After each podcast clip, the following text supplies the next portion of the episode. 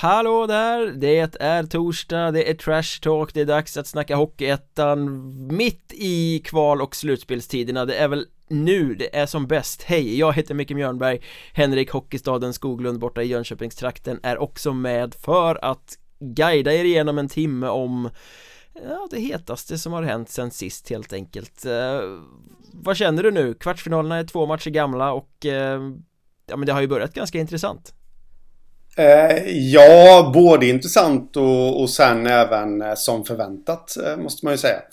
Här. Eh, det, det, är väl en hel del eh, väntade resultat tycker jag. Om, man nu, om vi ska gå direkt på konfekten.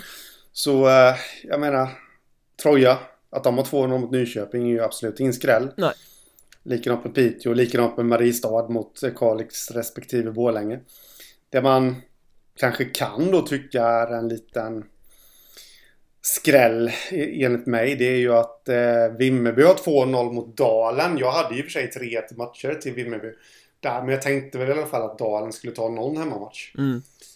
Så. Eh, ja, det är väl ungefär det. Men, men, det är väl ganska så som du säger som förväntat på det sättet att det är eh, tydlig övervikt för favoriterna på den övre halvan av den här kvartsfinallistan och jämnare i den undre. Lite så som man hade kunnat tänka sig.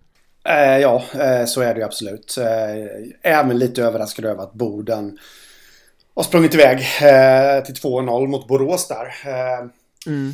Det trodde jag väl inte helt och fullt heller kanske att Eh, men det, det, kan vi återkomma till. Vi mm. ska väl grotta ner oss lite. Ja, vi, vi kan ju ta dem i, i, tur och ordning här matchserierna och men är det inte lite tråkigt att Troja Ljungby är så fruktansvärt överlägsna Nyköping? Eh, vi var väl överens om att det var helt rätt val att ta dem och att det var en matchserie som eh, Troja ska ta med 3-0 i matcher Men man hade kanske hoppats att Nyköping skulle kunna skrämma dem lite och få någon form av darr på den här ribban. Men här har vi ju 6-1, mm. 6-1 Det är ju som någon sån här um, tennismatch liksom. Ja, precis. Det är den populära rubriken Tennissiffror. Jag hörde för eh, övrigt en, en eh, kommentator igår som kommenterade Mariestads 7-1 mot Borlänge som tennissiffror. Jag vet inte vad han tittar på för tennis. Det är säkert någon sån här löjlig paddelkombination av något slag Eh, Badbollspaddel med badmintoninslag. Ja. ja, ungefär så. Eh, Men det var lite kul ändå. Men eh, jo, det är klart att det är jättetråkigt att det blir så så att eh, men, men Troja gör ju exakt det de ska. Eh, Exakt det vi har förväntat oss mm. av dem. Och första matchen där var ju liksom eh, Troja gjorde tidigt 2-0 eh, De vann till slut med 6-1 Skotten var 39-11 eller något sånt där total utskåpning och Ovanpå det så klev Henrik Rommel fram och gjorde ett sånt här eh, Som kallas sorromål eller lacrossemål eller jag, jag vet inte, jag hatar det där uttrycket sorro Jag tycker det är så förbannat fult. Men i alla fall en sån här eh, delikatess där han lägger upp pucken på bladet och Bakom kassen och så petar in den upp i krysset. Ja men det är ju Förnedring mm. liksom Ja, men det är lite kul för oss som, som liksom har lite humor i vardagen att eh, se på sånt. Måste jag ju säga. Ja. Eh, och sen i, igår då så, eh, ja det, det, var väl jämnare siffror lite längre in i matchen men sen eh, rann det iväg. Det, men det är ju som att Nyköping inte har någonting att svara upp med. Nej. Sören Ditz Larsen gjorde sitt mål men sen var det inte mer. Mm. Nej, så är det ju. Du, du, nej, du pratade ju där om, eh, om Rommel. Eh, man ska ju även nämna det att Lukas McLean, tvåmålsskytt igår. Mm. Eh, han satte väl både 1-0 och 2-0. Det är viktiga pjäser som kommer igång här för Troja direkt i slutspelet. Ja. Måste man säga. Så att... Eh, nej, det ser bra ut alltså. De ska bara upp till Nyköping nu och stänga ner det här. De har ju skjutit... om jag räknar rätt nu så hade Nyköping 28 skott på de här två matcherna totalt. Troja är närmare 90. Mm. Det säger ju lite om klasskillnaden faktiskt. Ja, och det, det finns ju inget annat än att de stänger det här på lördag, men, men de eh, Det är ju ingen värdemätare för dem inför semifinalspelet eh, För att de blir ju inte provade här, men Samtidigt så är det ju bra som du säger att det är liksom viktiga pjäser som kommer igång, som får en god feeling som Som ju kommer kliva in då i, i, eh, i ett semifinalspel med bra känsla För där mm. kommer det bli tufft i och med att Troja väljer som nummer fem där eh, Och ja. då kommer det ju bara finnas knöliga lag kvar Ja, precis. Det är väl bara två lag kvar att välja mellan va? Troligtvis Boden och Visby eller Karlskrona Mm eh, Det är inga lätta matcher, någon av dem Men vi går väl inte händelserna i förväg riktigt än eh, Vi kan ju när vi, när vi ändå bara pratar det här avstädning eh, Direkt ta Mariestad mot eh, Bålänge också. Mm. Det är samma sak där, Bålänge har ingenting att sätta emot Mariestad. Det har varit skenbart jämna siffror en bit in i matcherna men eh, första matchen tog eh, Boys med 4-1 Igår blev det 7-1 Det bara rasade iväg när, när de väl fick hål på dem liksom. Eh, Det känns ju som att det där är också stenklart Ja, ja, ja. Nej, jag har väldigt svårt att se att eh, att Borlänge ska kunna hota eh, Mariestad på hemmaplan här nu utan det, det kommer Mariestad ta. De kommer, eh, de kommer inte vilja övernatta i Borlänge utan de åker dit, städar av den här tredje matchen på lördag så att de får åka hem eh, samma dag. Mm. Hattrick av eh, Jesper Lindén igår eh, Apropå det här med att rätt spelare kommer igång Anton Blomberg gjorde 1 plus 2 i första matchen det, det, det, känns som att det, det taggar upp och Mariestad saknade väl dessutom några spetsiga pjäser igår om jag inte eh, har helt fel och vann ändå med 7-1 mm. Säger uh. väl lite om eh, norra vårserien också att Borlänge kunde vinna den och sen går de in mot ett allettan-lag och bara skåpas ut. Ja. Nej men så är det, absolut. Eh, Och jag menar Borlänge var ju förvisso i en liten bubbla där. Men sen fick de, vad var det, vila i en vecka. Det är inte jättelänge Men det är väl klart att eh, De kanske hellre hade velat gå till play-in. Mm. Och kunna fortsätta lite på mm. det här. Brutalt uppvaknande nu, får man väl säga. Mm. Däremot, eh, matchen som jag hoppade över nyss, Piteå mot Kalix. Det står 2-0 i matcher till Piteå. Men, eh, ja där har det ju varit mycket tuffare. Jag pratade i Patreon-avsnittet i måndags om att det här skulle bli slakten i Norrbotten Ja, Den får jag ju, ju, lite så här genant krypa tillbaka in under min sten och ta tillbaka för jävlar vad Kalix har svarat upp. Ja, vi ska ju även påminna lyssnarna om vad jag sa. Att det skulle bli tufft och tajt. Kalix kan mycket väl sno en match. Jag såg stora delar av matchen igår där och eh, tycker att Kalix var det bättre laget. Jag instämmer helt och fullt. Mm. Eh, Piteå var det bättre laget i Sudden-spelet. Det blev ju 3-2 mm. till Piteå till slut och 2-1 i den första matchen så, så har vi redovisat resultaten också. Eh, Piteå ägde hela Sudden men ordinarie speltid det var lite synd om Kalix att de inte fick ta den matchen. Ja, Nej, men så är det. Sen, sen ser man ju kanske då att Piteå kanske har lite mera struktur. Det är lite mera High Chaparral över Kalix när de ska sätta upp anfall och sånt där. Men i andra perioden framförallt så jag ska inte säga att de var helt överlägsna, men de, det var ju Kalix som drev matchen där. Alltså, fick väl lite väl dålig utdelning på sina chanser. Eh, som de ändå hade. Mm, men att, eh, det är klart att Piteås struktur är vinnande över tid och i längden mm, Självklart, mm. men om man bara tittar på den här matchen som isolerad händelse så tycker jag att det Piteås struktur står i vägen för dem på ett helt annat mm. sätt Alltså Kalix, de går ju mycket rakare De mm. flaxar, de tar in pucken till mål, de kastar sig in i situationerna medan Piteå spelar mer strukturerat Vilket gör att de också hamnar lite för mycket i hörn Kanske slår någon passning för mycket, blir lite trögare i sitt spel. Kalix kom ju snabbare än vad Peter gjorde tyckte jag. Ja, eh, och kan Kalix nu, nu får de lite vila också.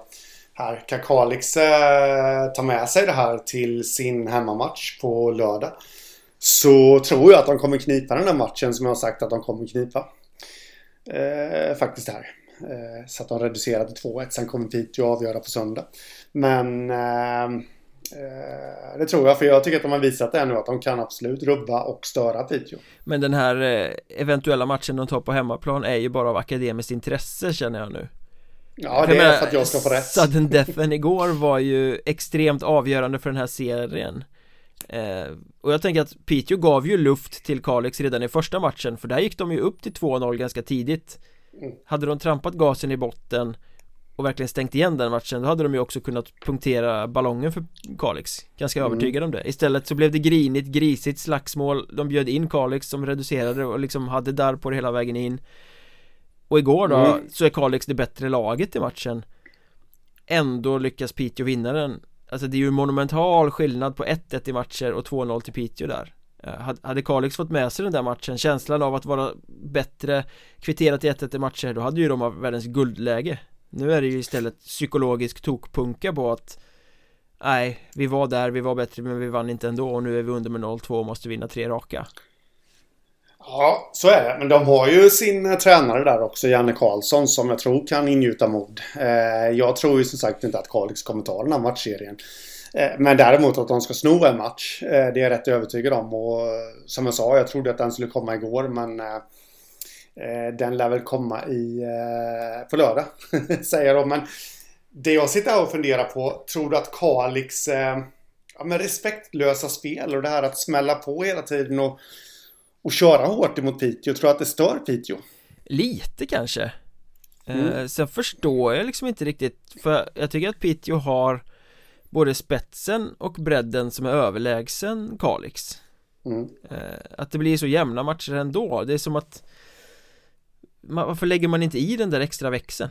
Jag, jag, jag ja. känner att visst det är rivaler och visst det är alltid tufft med derby och allting sådär men vad fan, Piteå har så mycket rutinerade spelare så de kan ju inte skylla på anspänningen på något sätt Nej, så är det ju. Eh, det är väl klart att det kan vara lite press och alltihopa det där, men... Eh, eh nej, det kan de absolut inte göra.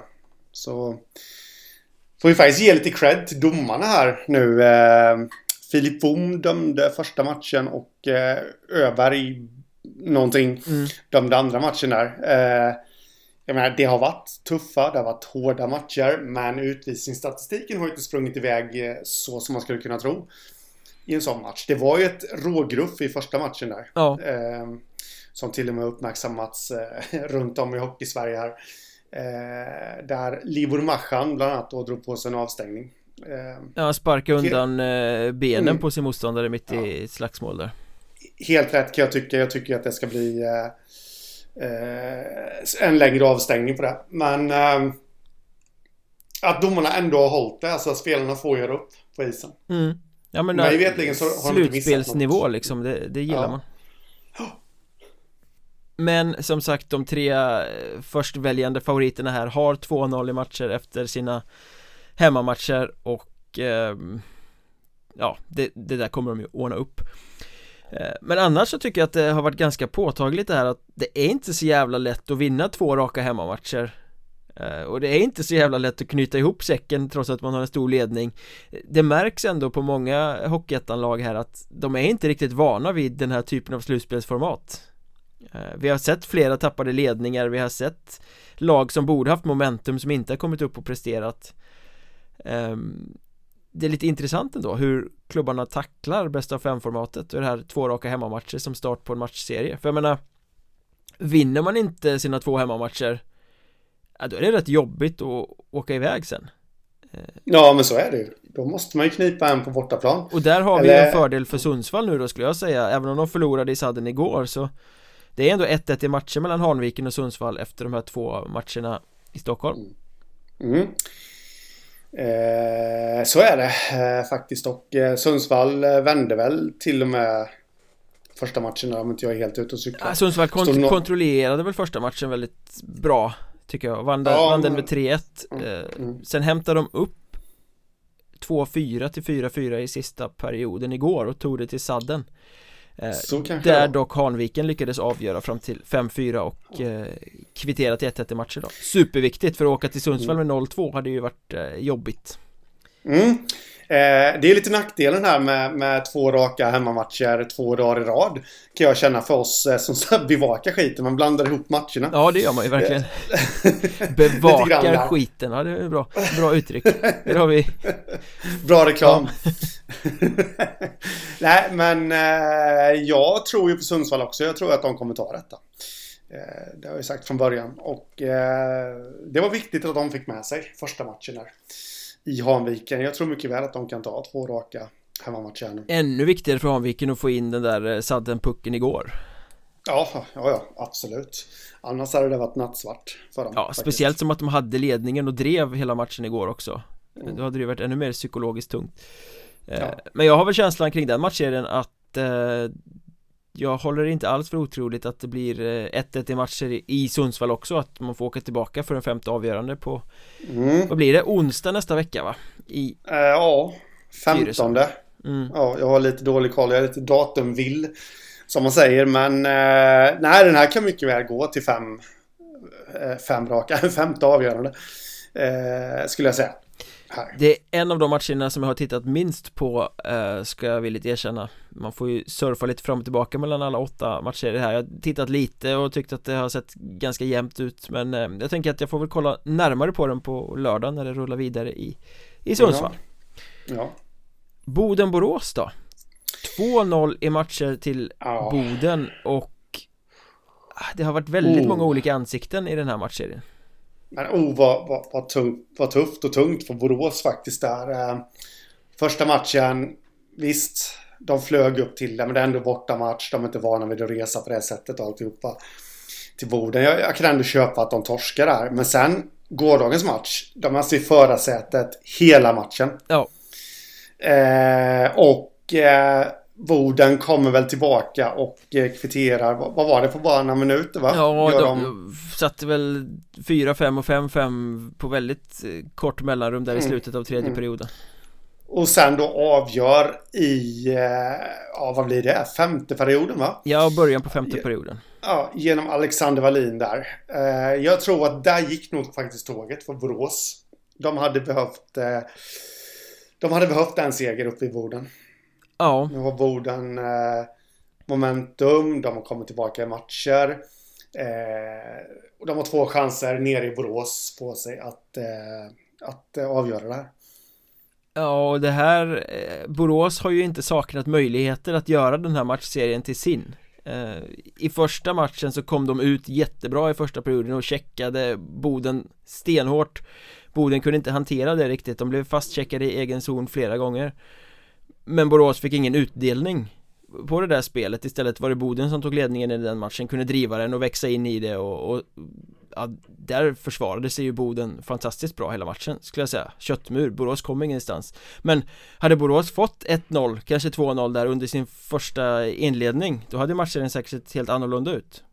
För då hade ju eh, Boden fortsatt att vara skakiga och lite nervösa nu tog Boden helt eh, välförtjänt första matchen.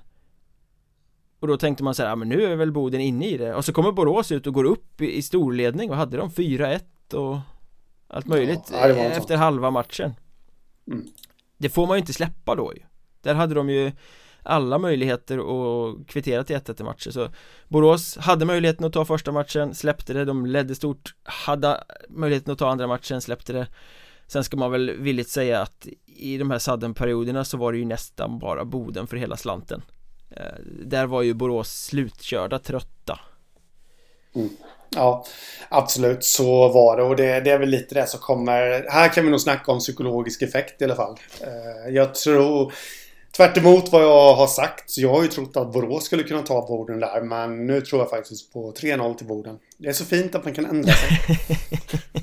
ja, men Boden har gjort det bra ska vi säga också. Eh, ja. Bra försvarsspel i match 1, eh, fått fart på eh, offensiven också. Jag menar, de gör 10 mål på två matcher här. Eh, förvisso med sadden-perioder inräknat, men eh, den här ineffektiviteten som de led av ett tag verkar ju vara bortblåst och de är inte rädda för Konstantin Barolin Nej. Som väl inte heller har spelat sin bästa hockey.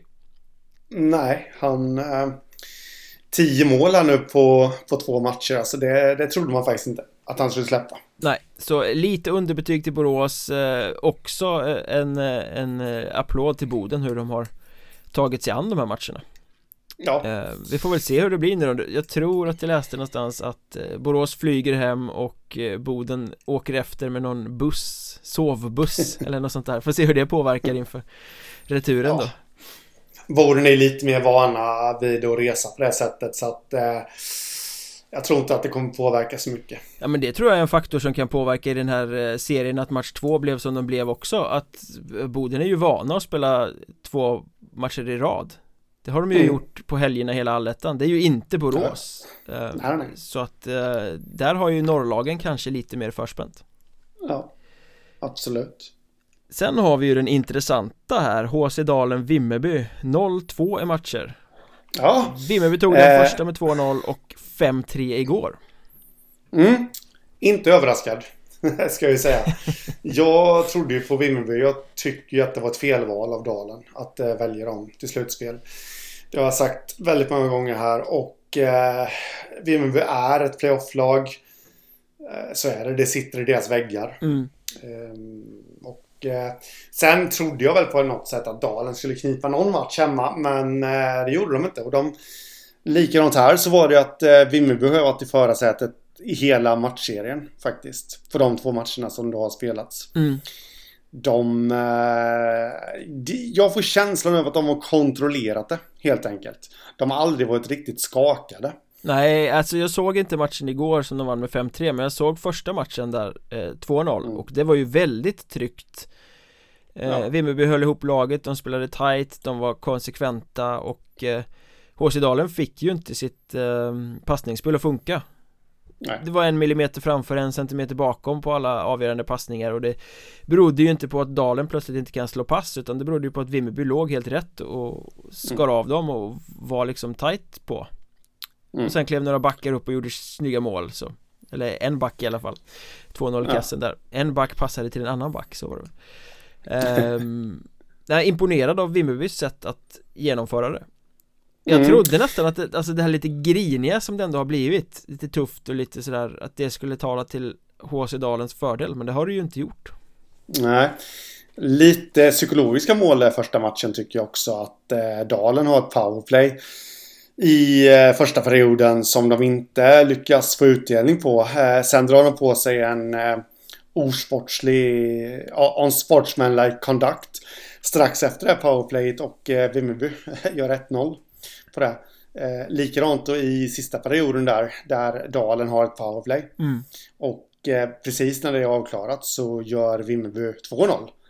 Så det är lite psykologiskt och likadant här i, igår då när som jag sa där, Vimmerby i eh, förarsätet hela tiden. Eh, I stort sett. Så fort Dalen kvitterar, ja men då liksom gör Vimmerby 2-1. Eh, så fort Dalen närmar sig, ja men då, då gör Vimmerby liksom, ökar de på. Så det, det känns som att eh, nu är Dalen, de är en stark grupp och alltihopa det där, men ah, det känns också som att de är lite knäckta faktiskt. Men vad har de för nyckel till att ta två i Vimmerby nu då? Ja, jag, jag vet faktiskt inte. Om jag ska vara helt ärlig. Det, det kändes som att ska, ska de rubba Vimmerby så ska de göra det på hemmaplan. Och eh, det har de inte lyckats med. Slutspelsjokern har vaknat igen. Ja. Jag kollade lite ja. historiskt bakåt där och Vimmerby har ju faktiskt varit i Playoff 3 Fem av de sex senaste säsongerna. Ja. Oavsett om det har varit fortsättningsserie eller allet eller var de än har kommit ifrån.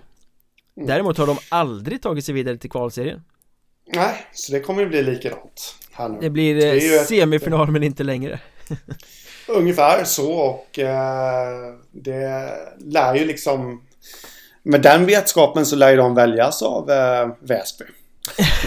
Skulle inte tro det. Eh, Strömsbro mot Halmstad. 1-1 i matcher. Mm. eh, väldigt tät match den första. Strömsbro avgjorde den med 45 sekunder kvar. Eh, Filip mm. Hägerström sköt 3-2 i ett halvfriläge som bara inte får släppas av Halmstad i det läget på matchen. Eh, mm. Men Halmstad eh, liksom bet ihop, knöt näven, gick ut och eh, ganska komfortabel seger igår, 5-2 mm. Halmstad är ju en stark grupp, det har vi pratat hur många gånger som helst om eh, Strömsbro lite vinklippta här med skador och alltihopa. Men de är också en stark eh, grupp. Eh, jag tyckte att det var riktigt starkt av dem att, vinna första matchen där. Ja, det var lite skrällartat eh, nästan. Ja, eh, så att liksom det trodde jag att de skulle kunna rida vidare på. Men kanske en viss form av, nu säger inte jag att det var så, men, men kanske en viss form av för mycket avslappning där i andra matchen också då. Att vi har ändå 1-0 att gå på. Mm. Framförallt starkt genomfört av Halmstad att eh, inte bli stukade av det där liksom att spela en jämn match Torska med 45 sekunder kvar eh, Att de ändå kommer ut och är ännu starkare och tar tag i taktpinnen och, och liksom åker ifrån i andra matchen mm. ja. Eh, ja, absolut vad ger du Strömsbro för möjligheter att åka till framsidan av landet och knipa en match för att ta hem en eh, femte avgörande på hemmaplan? Eh, ja, med tanke på vad man såg i första matchen så vill jag väl höja deras chanser lite jämfört med vad jag, mm, vad jag tänkte från början. Men eh, uh, nej, jag tror nog ändå att det kommer bli 2-0 i de här två matcherna nu för Halmstad. Uh, det var ju som vi sa i det här Patreon-avsnittet i måndags, eller som jag sa i alla fall, att återigen så har Halmstad lite tur också. Mm.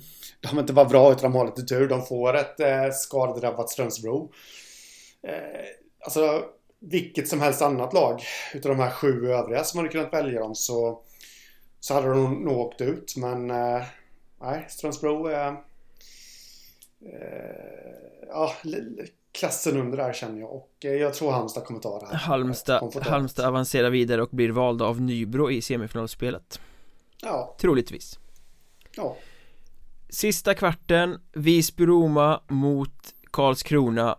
En matchserie som står 1-1 Efter 3-0 mm. till Visby den första matchen 4-2 till Karlskrona igår kväll. Två matcher som har helt olika ansikten. Och eh, Ja, bedrövlig jävla skithockey har det varit Mm. Eh, vi kan väl summera det som att eh, Karlskrona kom ut jättehåglösa i match 1 och har fått jättemycket kritik för det. Mm. Även av sin min... egen tränare Magnus Sundqvist var rasande ja. efter den 3-0 matchen. Mm. Jag kan väl säga att jag eh, tror ju såklart inte att de har kommit ut håglösa och liksom inte att de har haft någon energi eller att de eh, på något sätt struntar i det. Jag, jag ser ju detta mera som eh, det är en press som ligger på dem som de inte kan hantera. Det är lite så jag känner. Ja men det är väl ett eh, klassiskt äh, symptom att när man är under press, när man inte har självförtroende, när det liksom grinar emot Så jobbar man stenhårt men det ser ut som att man bara latar sig Alltså ja. det ser håglöst ut, det ser mm. ut som att man jobbar dåligt fast så mm. är det inte, man jobbar bara fel Nej. Ja, nej, men så är det och det, det blir otajmat och alltihopa det där Match två Eh, som jag inte såg, men jag har hört i alla fall att eh, Karlskrona inte var så himla bra. De vann 4-2, men ah, inte jättebra i alla fall. Eh, men eh, det, det jag skulle vilja ta med mig om jag vore Karlskrona-supporter från den matchen. Det var ju Filip Kruseman. Två mål. Mm. Som sagt, det är viktigt att få igång de här ledande spelarna. Eh, Grönhagen nätar också. Det kan jag tycka är rätt viktigt Men han har ju varit Karlskronas ja. bästa spelare i alla matcher han ja. har varit med Kristianstad-lånet ja. eh, Han fick ju någon tackling i första perioden, jag vet inte om han klev av efter det eller hur det var eh, Det är ju ett jävla avbräck i så fall Men det får vi väl följa mm. upp ja. ja, det är mer än vad jag vet i så fall jag, jag instämmer i den här analysen att Karlskrona inte var särskilt bra Men de var mycket, mycket bättre än i första matchen och det var ju mm. som att de hade bestämt sig mer, det var mer påkopplat, det var mer liksom nu jävlar ska vi i alla fall ge det ett försök att köra och de mm.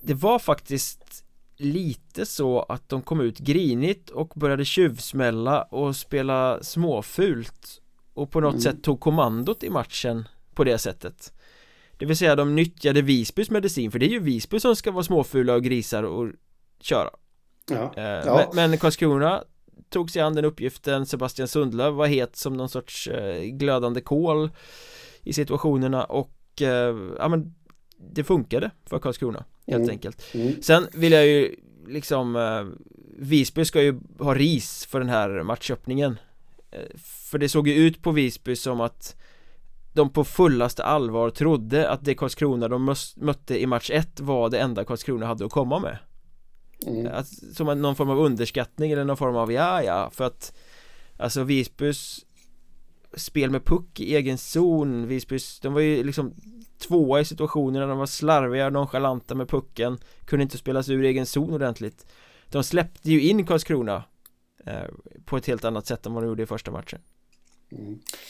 Eh, och det har de en coach i Visby som absolut kommer påpeka för dem. Så det kommer nog inte se likadant ut när serien vänder till NKT Arena i Karlskrona. Nej men nu har de ju ändå satt sig i en skitsits. De hade en drömsits, de slog Karlskrona som var jättedarriga med 3-0 i första matchen. Kom ut i andra matchen och gasa och tryck till dem ordentligt då, skaffa ett 2-0. Mm. Det här är så här idrottspsykologi som inte jag förstår. Varför man kommer ut så mjukt och håglöst i andra matchen då och släpper in dem igen. För jag menar nu är det ju, nu är ju Visby eventuellt körda. De hade kunnat ta 2-0 Nu har de 1-1 istället. Karlskrona kan avgöra med två hemmamatcher. Ja, jag håller inte med där Faktiskt. Du tycker att man ska eh, spela håglöst på hemmaplan? Nej då, det, det, det, det håller jag såklart med om.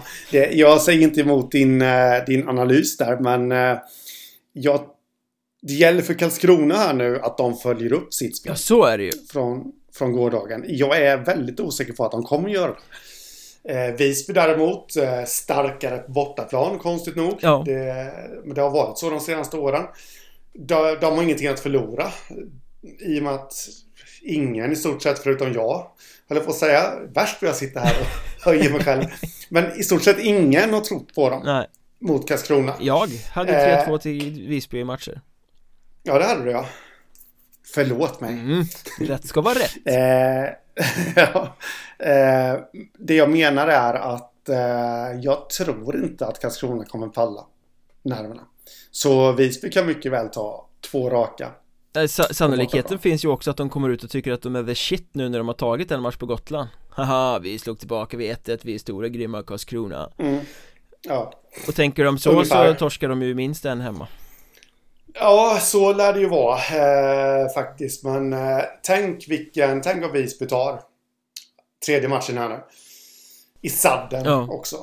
Vilken ofantlig press det kommer vara på Karlskrona eh, På söndag. Kommer vara mycket publik. Eh, de kommer vara så pressade, de kommer vara mot repen och alltihopa. Och det, jag tror inte att de kommer lösa det. Men de har ändå med sig i ryggen att de spelade bättre match 2 än match 1 Så det är ju, och fick med sig segern, så lite positivt finns det ju Ja, jo, men det har ju sett ut så i allettan också Eh, det är ju det. Eh, det låter som att jag hatar Karlskrona här nu. För i de tre senaste avsnitten så Fem senaste himla, skulle jag vilja påstå. Ja, ungefär. Så jag har varit så himla negativ mot dem. Men det, det är inte så utan det är liksom, det har varit mycket upp och ner i allettan också. Eh, där att oj, nu kommer det vända och sen så har det varit en platt match igen liksom. Så nej. Jag kommer inte sätta Karlskrona som favoriter förrän eh, den här matchen är över och de i så fall har vunnit. Mm. Då kan jag erkänna att folk har haft rätt. Men inte innan det. Vi får väl se. Matchserierna rullar vidare till helgen. Eh, lördag och söndag är det returer på de lägre rankade lagens hemmabanor och eh, det kommer ju bli eh, dubbla matcher i alla fall mellan Hanviken, Sundsvall, eh, Strömsbro, Halmstad och eh, Visby, Karlskrona Sen får vi väl se ifall Troja, Piteå, Mariestad, Boden och Vimmerby avgör redan på lördag Ja så är det. Jag tror nog att alla de lär nog inte avgöra i alla fall. Eh, det finns nog fog för att tro att ja, det här med att knyta ihop säcken kan nog spela in och plus att... Eh, ja, och, och, plus det faktum då att eh, vissa lag är ju pressade att vinna och kanske höjer sig lite mer.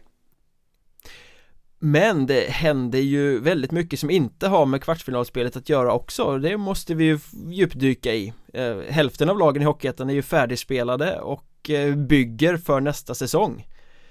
Eh, och när man bygger ett lag så måste man ju ha en tränare som ska ta hand om det där och där är det faktiskt väldigt många eh, klubbar som är på jakt just nu med lite helt olika infallsvinklar eh, Vad tänker du om det här med tränare kontra lagbygge? Är det viktigt att ha tränaren på plats innan laget sätts ihop? Eller kan man sätta ihop laget och sen plocka in tränaren lite senare?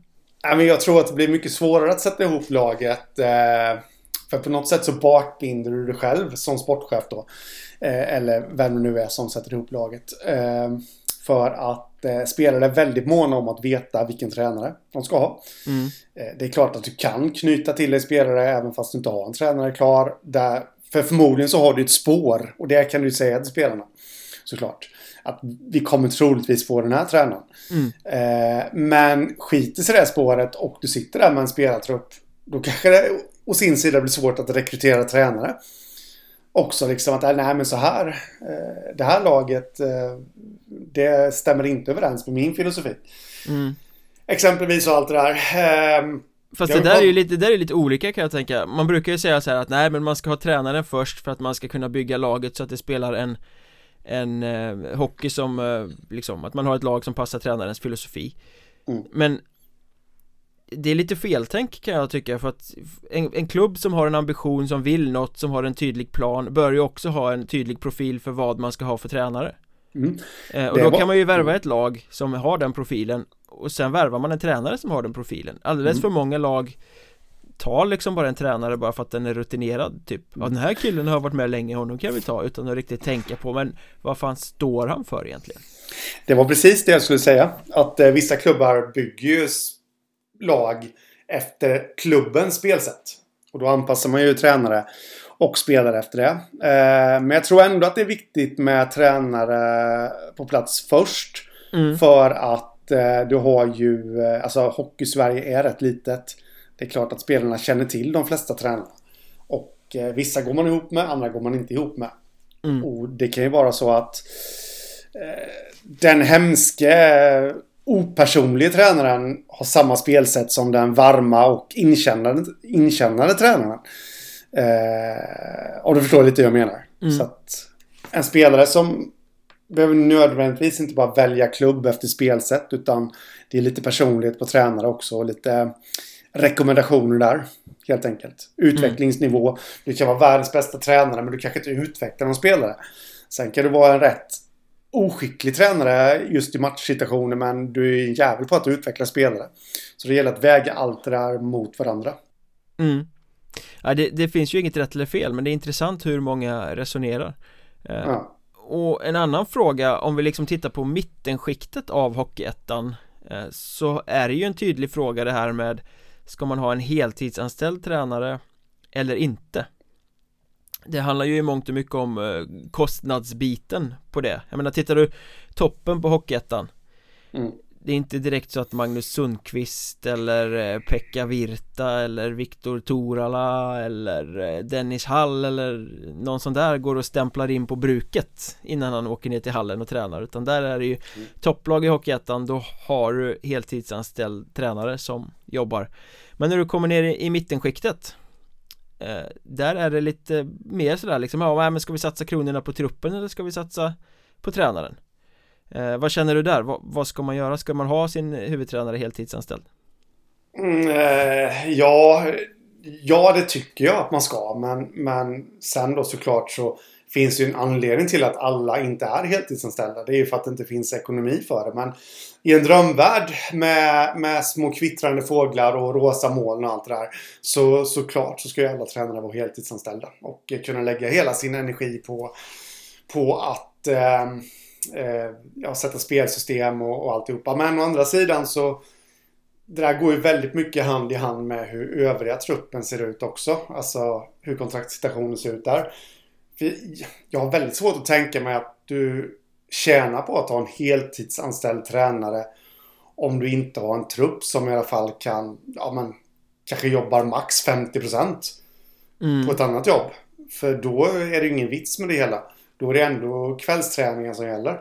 Jag tror att det är en sån här förhållandevis liten förening som många mittenlag i Hockeyettan är så är väl vinsten med att ha en, en eh, heltidsanställd tränare att det inte bara gäller A-laget då utan att du finns där i verksamheten och, och kan liksom vara en röd tråd även nere i, i J18 och J20 och ungdomar och, och, liksom Precis. göra det större mm. Eh, jag snackade till exempel med Anders Björk i Eskilstuna Linden här i, i för någon vecka sedan Han är klubbchef där Inför den här säsongen så anställde de ju Nikos Rentgen som huvudtränare mm. Heltidsanställde för första gången på ett bra tag mm. Eh, Tittar man på de sportsliga resultaten för Linden den här säsongen så Nja, det var väl ingen höjdare Men Nej. han ju att de är supernöjda med att uh, ha haft honom heltidsanställd för han har blivit den här bryggan även till övriga verksamheten mm. Och då ställde jag motfrågan Ja, ah, så då blir det en fortsättning uh, Vi får se Det är en ekonomisk fråga också Ja, eh, så är det ju lite. Det, det är ju såklart kostnad och utfall och allt det där men eh, jag som bor i närheten av Norra Hammar eh, har ju faktiskt sett lite att eh, det, Pelle Gustafsson har ju haft den rollen som du. Han har varit både sportchef och tränare och allt lite i allt i allo. Ja. ja. lite så i Dalen. Och jag, jag har faktiskt funderat lite över det för deras J20-lag är på väg tillbaka här nu till andra ligan i juniorhockeyn. De har ju dessutom haft lite juniorer uppe som har satt avtryck. Det är någon som heter Törnqvist som till och med har nätat. Tror jag, ja, i dalen här. Malte Törnqvist? Jajamän. Jag börjar fundera på om det är det här arbetet som Pelle Gustafsson har lagt ner här nu i 7-8 år. Som ja. börjar ge resultat för Dalen. Eh, faktiskt. Sen kan ju inte han vara överallt såklart. Men, men att han ändå har varit med.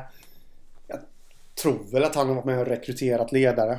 På lägre nivå. Eller ja, i juniorlagen också då. Ja. Det, det, vet jag inte. Jag kan inte ta gift på det. Men jag tror att det beror på det. Det är bara att kolla i... Eh, kommer komma på Hockeystaden.se faktiskt så småningom här. Eh, och jag tror att du och jag också kommer prata om det. Eh, en liten juniorgrej. Och eh, kolla bara på hur många Dalen har, har ute i, eh, i HV71. Mm. I deras ungdoms, junior och ungdomslag. Så är det väldigt många. Så såg det inte ut för några år sedan. Så med det sagt så tror jag att du har en vinst. En långsiktig vinst på att ha en heltidsanställd tränare som är lite överallt.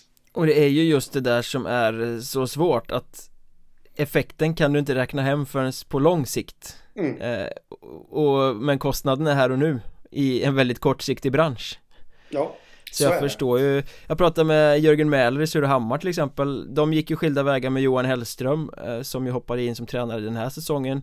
Han hade inga överjävliga krav på lön som det hette Men i Surahammar tyckte man att eh, man kan liksom inte De pengarna som man hade behövt lägga på en heltidsanställd tränare De vill man lägga på truppen istället. Mm. Och då plockar de in Sebastian Varjoma som eh, hans ersättare där istället då som ju Förmodligen, för han tränade ju Arboga den här säsongen så han finns väl i regionen och kan lättare sy ihop det med att redan ha något jobb vid sidan av och, och sådär mm. Och apropå Surahammar så är ju det faktiskt eh, veckans Patreon-ämne alla som stöttar Patreon eh, med några riksdaler i månaden får ju bonuspoddar. Det är eh, specialpoddar på torsdagar och fullängdsavsnitt på måndagar. Och idag är det torsdag och vi tänkte snacka om hur ska Surahammar hitta tillbaka upp på succéspåret igen? För förra säsongen var de ju ett succélag i år lite blekare. Nu måste de bygga om, tänka nytt. Eh, vi ska gräva och dyka lite i det där hur de ska bära sig åt för att komma tillbaka till att vara det här succélaget på alla släppar Gå in på Patreon.com, sök efter Mjölnbergs Trash Talk så står det precis som man gör för att stötta podden med några riksdaler i månaden och ta del av allt göttigt bonusmaterial som vi matar ut i veckorna. Det kan vara väl värt det där. Um, ja men Kiruna IF där är det samma sak där, de kommer gå tillbaka till att ha en heltidsanställd tränare nästa säsong jag pratade med mm. Thomas Jatko där, sportchefen som uttryckte det lite lustigt att jag ser ju hur jag dräper mina fritidsanställda coacher med allt jag tycker vi ska göra. Jag menar när sportchefen vill göra så himla mycket men så har eh, eh, tränaren ett heltidsjobb vid sidan av Då blir det ju inte så mycket sånt där gjort. Så de ska gå tillbaka till att rekrytera en tränare utifrån. Och Jatko sa att han har ett hett namn som han väntar på som nu är tillgängligt inom några veckor mm. Och då börjar man ju spekulera Ja. Har du något namn du skulle vilja kasta upp som känns som att det här skulle kunna vara Kiruna IFs nästa tränare? Eh, ja, det, det, finns väl hur mycket som helst. Eh, man ja, för det första liksom tänker man, är det i Hockeyettan eller är det i Allsvenskan den här tränaren finns då? Men det är klart kan att det kan finns... ju vara J20-föreningar också, J20-tränare eller mm. assisterande i Allsvenskan eller det finns ju många vägar in till att bli huvudtränare i Hockeyettan. Ja, ja men så är det ju så att... Eh, men jag, jag har väl ett namn som jag tänker på spontant men jag låter dig ta den för jag vet att du också tänker på den spontant. Ja, jag tänker ju spontant Janne Karlsson som just nu ja. har eh, eh, Kalix. Mm. För eh, Kiruna IF vill ju ha en huvudtränare som också kan koppla ihop den röda tråden med J18 och J20 eh, Eh, och Janne Karlsson har ju inte bara Kiruna-koppling Förvisso till AF men i alla fall Han har ju också en gedigen erfarenhet av att jobba med just ungdomar och juniorer och den typen av verksamhet så är det. Eh, och det var ju såklart det namnet jag tänkte på också. Ehm, så att... Eh, ja, det skulle vara klockrent. Men det är just det här med Kiruna AIF koppling då. Jag vet inte riktigt vad han har för koppling till IF. Om man ens har det. Men eh, jag vet inte hur pass viktigt och noga det där är längre. Eh, I den här stan.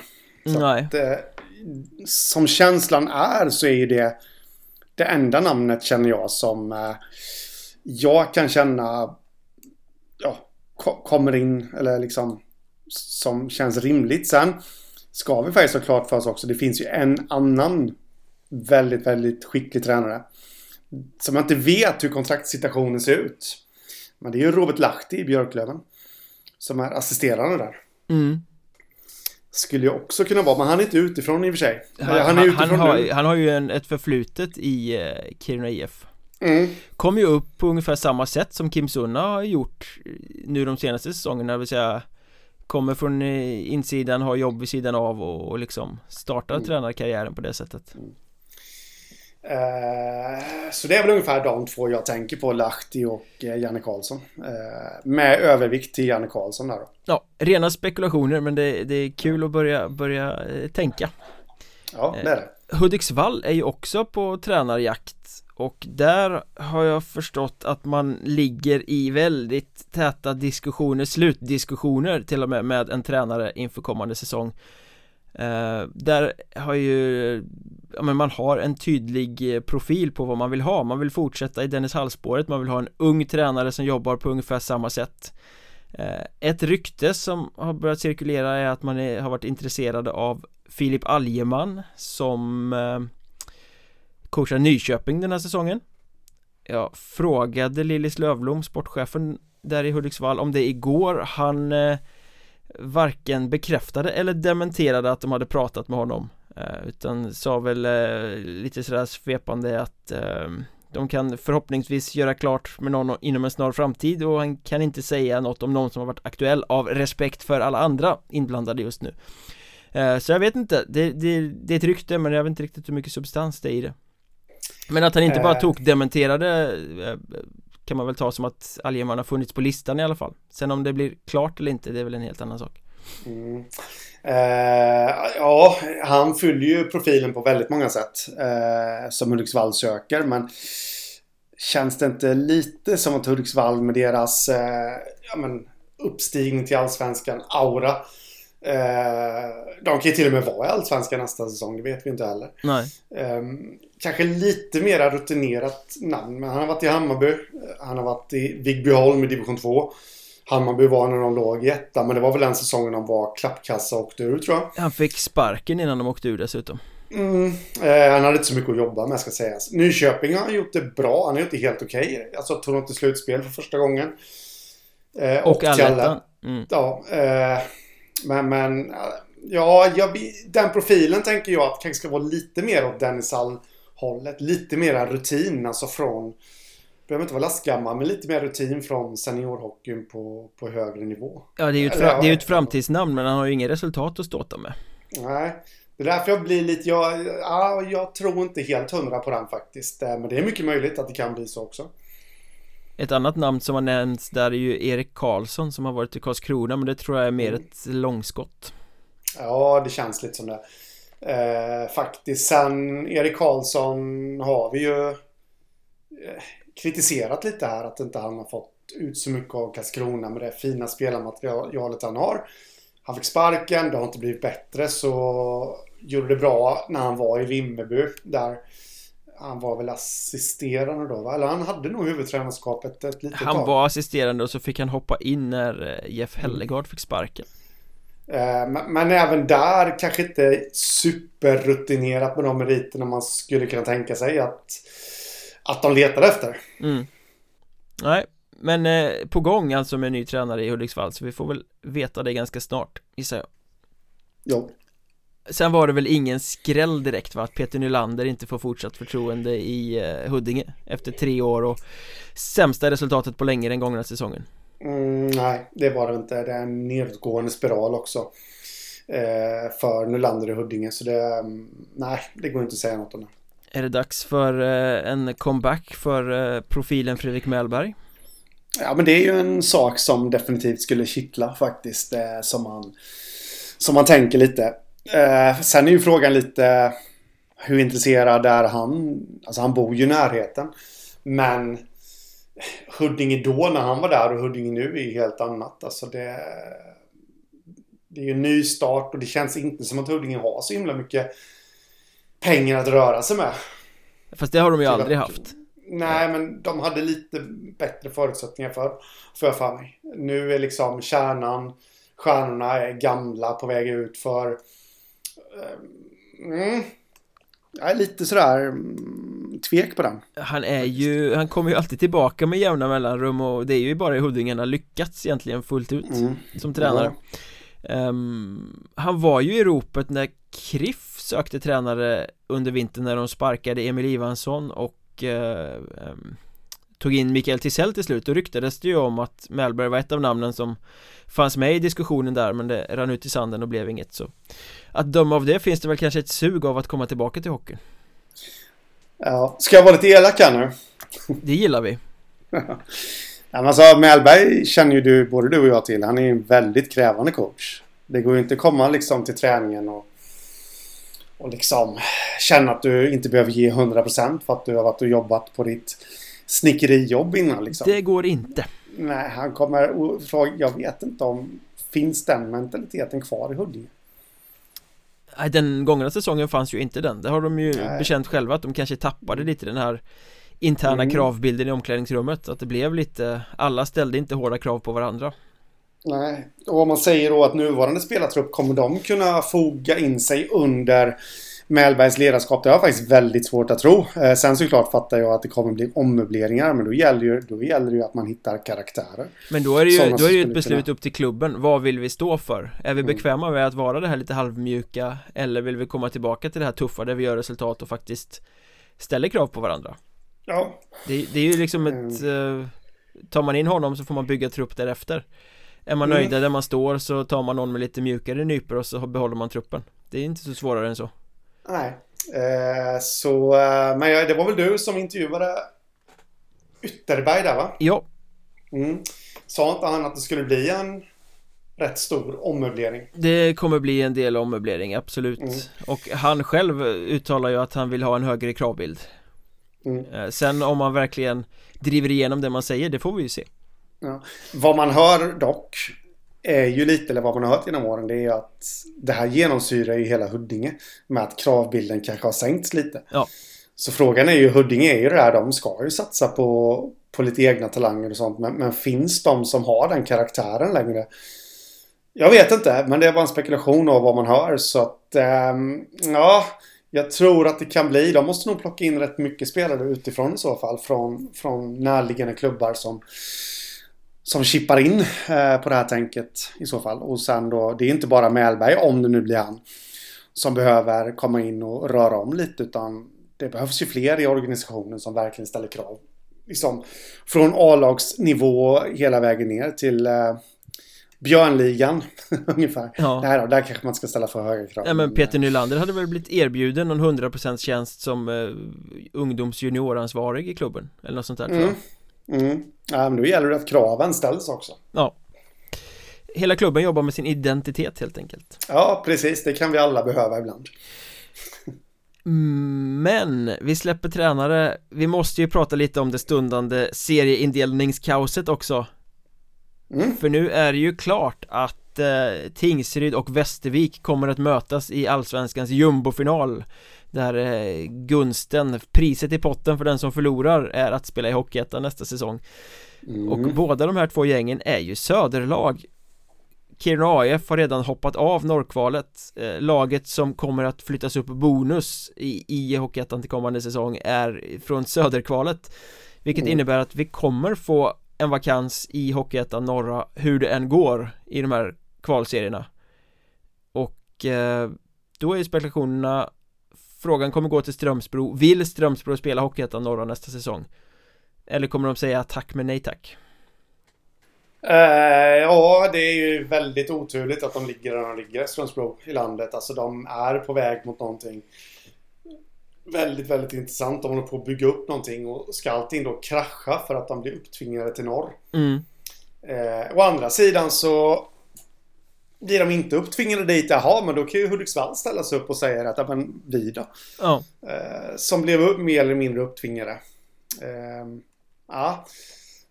Det, jag har väldigt svårt att se att man ska kunna driva igenom det faktiskt om man ska vara helt ärlig. Ja men och blir man då eh, så att man tvingar upp Strömsbro så finns ju utvägen för dem att säga att nej det, det funkar inte ekonomiskt för oss att spela här uppe mm. Då spelar vi hellre division 2 mm. Och då går frågan vidare till Borlänge Som också har lite halvkass ekonomi och förmodligen ger exakt samma svar. Ja. Vi har en ytterligare en twist här också för att Orsa är ju med i kvalserien till Hockeyettan. De eh, spelar i den västra serien med Falun, Grums och Forshaga som motståndare. Skulle Orsa mot all förmodan, för det är väl inte så troligt men Skulle de vinna den kvalserien så är det de som får frågan om att, att spela i Hockeyettan norra. Mm. Kul grej, hej ni kvalar till Hockeyettan men skulle ni gå upp, ja då får ni spela i norrserien. Ja, eh, härligt alltså. Mats Lust sliter sin eh, snus i bitar. Eh, han är tränare för Orsa här nu då. Eh, ja, men det blir det ju. Det, det kan bli riktigt just med tanke på det här att eh, det är många lag som, eller många lag, men det är två södergäng. Som du sa där så, så eh, och kvalet dessutom till ettan. Om vi bara lämnar norra för en liten sekund där. Går Västervik upp så lär väl de hamna i västra skulle jag tro, eller östra. Om de kommer ner, ja de hamnar väl i västra Ja, just det. Ja. Precis, om de kommer ner. Eh, vi har ju likadant läge i, eh, i kvalet här upp till eh, Hockeyettan. Som eh, där den södra kvalserien ser ut som följer att eh, det är Alvesta, Bäcken, Panten och Mjölby mm. som eh, gör upp och eh, Alvesta och Panten definitivt kommer ju hamna i söder. Bäcken lär väl också göra det. Ja det är ju Eh, Göteborg så att det, det bör de ju göra Mm. Det ligger väl Eh, men- Borås värre till att bli flyttade innan bäcken skulle bli det Mm. Ja, Mjölby däremot lär ju hamna i öst. Väst Där brukar de spela i så att det tror jag är eh, Ja, men det var ju på stenåldern. För länge sedan. Ja fast Mjölby Nej. ligger ju fortfarande ganska mycket söder om eh, Nyköping till exempel Mm, ja, det gör de. Förvisso. De ligger dessutom eh, vä- västerut, ja. Från Nyköping där. Ja, ja, det, det tål att spekuleras i, men hur som helst synd om Strömsbro. Men ska vi eh, addera ytterligare en dimension till det här potentiella kaoset Låt säga att Piteå, Boden, Sundsvall eller Hudiksvall snubblar upp i Hockeyallsvenskan Mm. Då har vi plötsligt två vakanser i den norra serien Ja, vad kul. Då ska både Strömsbro och Borlänge dit Mm. Nej, det, här- det kommer ju inte gå Det kommer bli eh, en enda röra av det här Ehm, Vad säger du om det här? Ska vi inte rita om Hockeyettan istället då? Jaha. Åtta lag i norra serien Då är problemet löst, då finns det inte Skit Mm. i att det måste vara fyra serier, gör fem serier istället med åtta lag i varje Ja. Det var ju tur att du sa den, för annars hade jag eh, tagit Klemensnäs parti här. Och undrat varför, vad du har så Varför mycket ska de emot inte dem. få gå upp? När de äntligen säger att de vill ta klivet upp så, så får de inte det. Och dessutom Men- öppnade norrkvalet igår med att vinna över Vännäs med 5-4 trots att Ja. Conny Strömberg gjorde tre assist Ja, ja, det är helt sjukt alltså. Eh, nej, så Klemensnäs har goda chanser. Okej, du vill alltså ha åtta serier. Nej men skulle, det, skulle, det skulle väl kunna vara en lösning på det Is- Istället Ja, det för att hålla på och vara. tjata om att behöva flytta upp en massa lag som inte vill spela i norr Mm. Men, men, men nu bara måste jag tänka lite här. Eh, för att skryta lite så får du nästan eh, upplysa mig lite om hur tänker du med allettan då och, och vårserier och alltihopa? Ska jag behöva tänka nu också? Jag Ja, löste bara problemet så får någon annan tänka Nej men vad fan eh, Fyra lag från varje serie Fyra gånger Mm. fem 20, då har du 20 allettan-lag och delar dem geografiskt Ja, just det. ja. Ja, det har du rätt i. Eventuellt Ja men, jag vet inte Eller så får man göra liksom eh, att norr spelar med ett annat antal lag än de andra serierna Åtta i norr och, och 12 i öst eller liksom Någonting Ja, men, För jag tror ja. inte på den här modellen att vi ska ha fyra 10 lagsserier när det blir så långa avstånd och lag har dålig ekonomi och inte har råd att resa Nej. Eh, men om vi då leker med tanken att eh, Klemensnäs tar klivet upp här då. Ja, Då blir det ju... det blir ingen skillnad för de tar ju bara platsen på Vännäs bekostnad då Ja, jag, jag, jag, nu tänkte jag fel här för jag, jag, tänkte att det skulle ju ändå bli... Då är det ju tio gäng där ju. Om inget lag går upp heller så är det ju fortfarande tio gäng mm. där uppe. Nej, det är det inte. Nej, det är nio gäng. nio gäng, Mm. för Kiruna AIF Men det är har fortfarande nio gäng där. Något måste ju bort, men jag kom på att då ligger Sundsvall rätt bra till kanske då att få... Hudiks. Hudiksvall skulle jag säga Ja, Hudiksvall och... Eh, Ja just det, ja. Då blir det åtta lag. Oj, matematik är inte min starka sida här. Glöm det. Sundsvall är kvar i norr. ja. eh, men, men, ju mer jag funderar på din idé faktiskt. Jag tycker att den låter rätt... Eh, rätt kul om man ska vara helt ärlig. Eh, åtta lag. Det blir ju 14 matcher om det skulle bli dubbelmöten. Men där skulle man kunna slänga in trippelmöten exempelvis. Så att det blir 23. Eller 21 innan jul. Ja, den där hur, hur, matcherna ska spelas det tål väl att tänkas på men eh, på något sätt så tror jag att man kommer behöva tänka om med eh, saker och ting. Mm, för det är ändå allettan och vårserierna som är de sexiga. Ja. I, eh, i uh, grönsakssoppan här så att jag menar att de kör fem grundserier skulle inte jag vara så mycket emot. Nej, grundserien ska är... ju bara klaras av. Ja, jag är ju väldigt mycket för att uh, det ska se kosmetiskt uh, ut men Nej, jag, jag är nog mer inne på att ska man behålla skönheten i någonting så är det ändå vårserierna och allettan. Grundserierna kan man nog stycka upp lite mer där. Bra idé Mjölberg. Du borde faktiskt bli adlad till någonting inom Svenska Hockeyförbundet. Ja, men man, man, ja. vad man än gör så tror jag att kaoset kommer ju bli ett faktum nu när det är Tingsryd och Västervik som, mm. som, som mm. gör upp så att någonting kommer behöva göras. Ja, absolut så är det ju. Men jag, jag tänkte att du skulle nappa på det där att du skulle bli adlad till någonting på, på förbundet där. Så skulle jag säga att eh, kontra på det sen att kommer du bli lika tråkig och intetsägande som alla andra det som jobbar där. Det passar inte min image att vara förbundsnisse. eh, om jag nu har någon image, jag vet inte. Eh, men vi är klara för idag, vi kommer fortsätta prata om Hockeyettan på Patreon om Surahammar. Vi kommer fortsätta prata om Hockeyettan på Patreon på måndag med ett fullängdsavsnitt precis som vanligt. Vi kör hela vägen in i kaklet under våren och förmodligen längre än så. Vi har lite idéer uppe i luften faktiskt. Vill ni komma med tips, ris, ros, allt möjligt sånt där skit till oss Skriv på Twitter, jag heter att Mjornberg Henrik heter att Hockeystaden Poddens Twitterkonto är att Mjornbergpodd vi finns ju också på Instagram och Facebook om man tycker att det är roligare Så har jag sagt det också. Ja. Nu eh, snackar vi Surahammar på Patreon. Det gör vi. Ha det gött! Detsamma. Tja